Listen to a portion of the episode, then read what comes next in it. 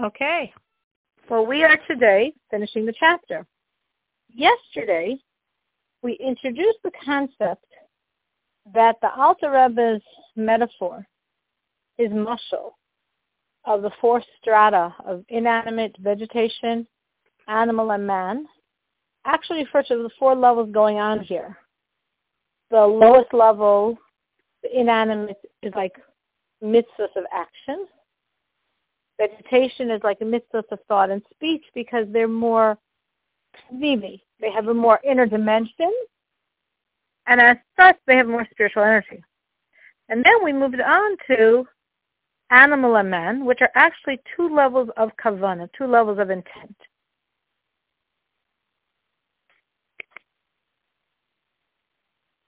Do you still hear me? Can you unmute yourself and let me know if you hear me? Yes, we still hear. Okay, great, because I heard something funny on my end, so I wasn't sure what that meant. Good. Thank you for that, Bracha. All right. So we have intent of animal, intent of man. We begin, the Rebbe goes to the higher intention, which is the intent of man.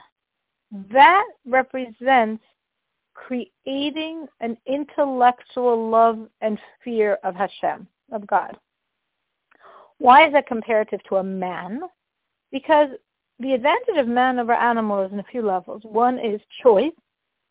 We have a level of free choice that an animal does not. He's ruled by his nature. We have intellect. We have a developed intellect that an animal does not. So when we're using those gifts of being a man and we are choosing to create a relationship with God through our intellect and using our minds, we think about God to create the love, to create the fear, as we will discuss many such thoughts in the coming chapters. What's produced is man-like. What's produced is coming from a power of intellect, from a power of choice, from a power of articulation, that we have an ability to articulate ourselves, a gift of speech that an animal doesn't have. He has all these things on a very, very rudimentary, primitive level. Man has it in a full-blown measure, and we're using all those gifts in creating this love. So that's the love, the intent called metaphorically man. The intent called animal, again, animal will imply a limited intellect, a limited ability to articulate, not really having choice. All of this would represent the intention of uncovering your natural love and fear of God. So why is this animal-like? Again, there's nothing wrong with it. It's, it's, it's wonderful. But it's animal-like in that this is your nature. This is your instinct.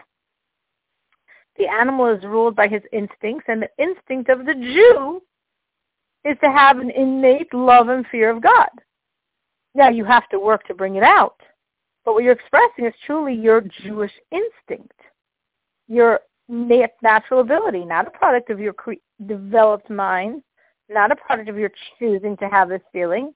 The nature of a Jew is to want to cling to God, to feel a love for God, to feel a fear of God. This is our nature. So we're bringing out our nature, not with intellect, not with choice, but expressing our nature. That's the animal expression of intent. Again, animal doesn't mean here in a derogatory sense per se. It's just lesser in comparison to the man. The Rebbe even says that maybe someone who's trying to truly feel their natural love and fear, but doesn't succeed. It just it doesn't doesn't succeed because it's uh he's just not sensitive enough. So such a person could think, and again, we still don't call this a product of your thoughts because you didn't create the love and fear, but you're using your mind to implant these natural emotions, which are an inheritance. That's what we know we all have them in your mind. So at least in your mind, you'll have an awareness of your love and an awareness of your fear. And if one even has this very minimal level of intent, it's an emotion in your mind that's pretty minimal. But because of that emotion in your mind, you're motivated to do more good. And because of that emotion in your mind, you're motivated to keep away from more bad. That is an intent. And that intent does all the things we learned in this chapter that Kavana does. Opens up, like we gave that mashal, opening up the drapes and letting the sunshine in, causing tremendous expansiveness in the godliness drawn down by the mitzvah anyway.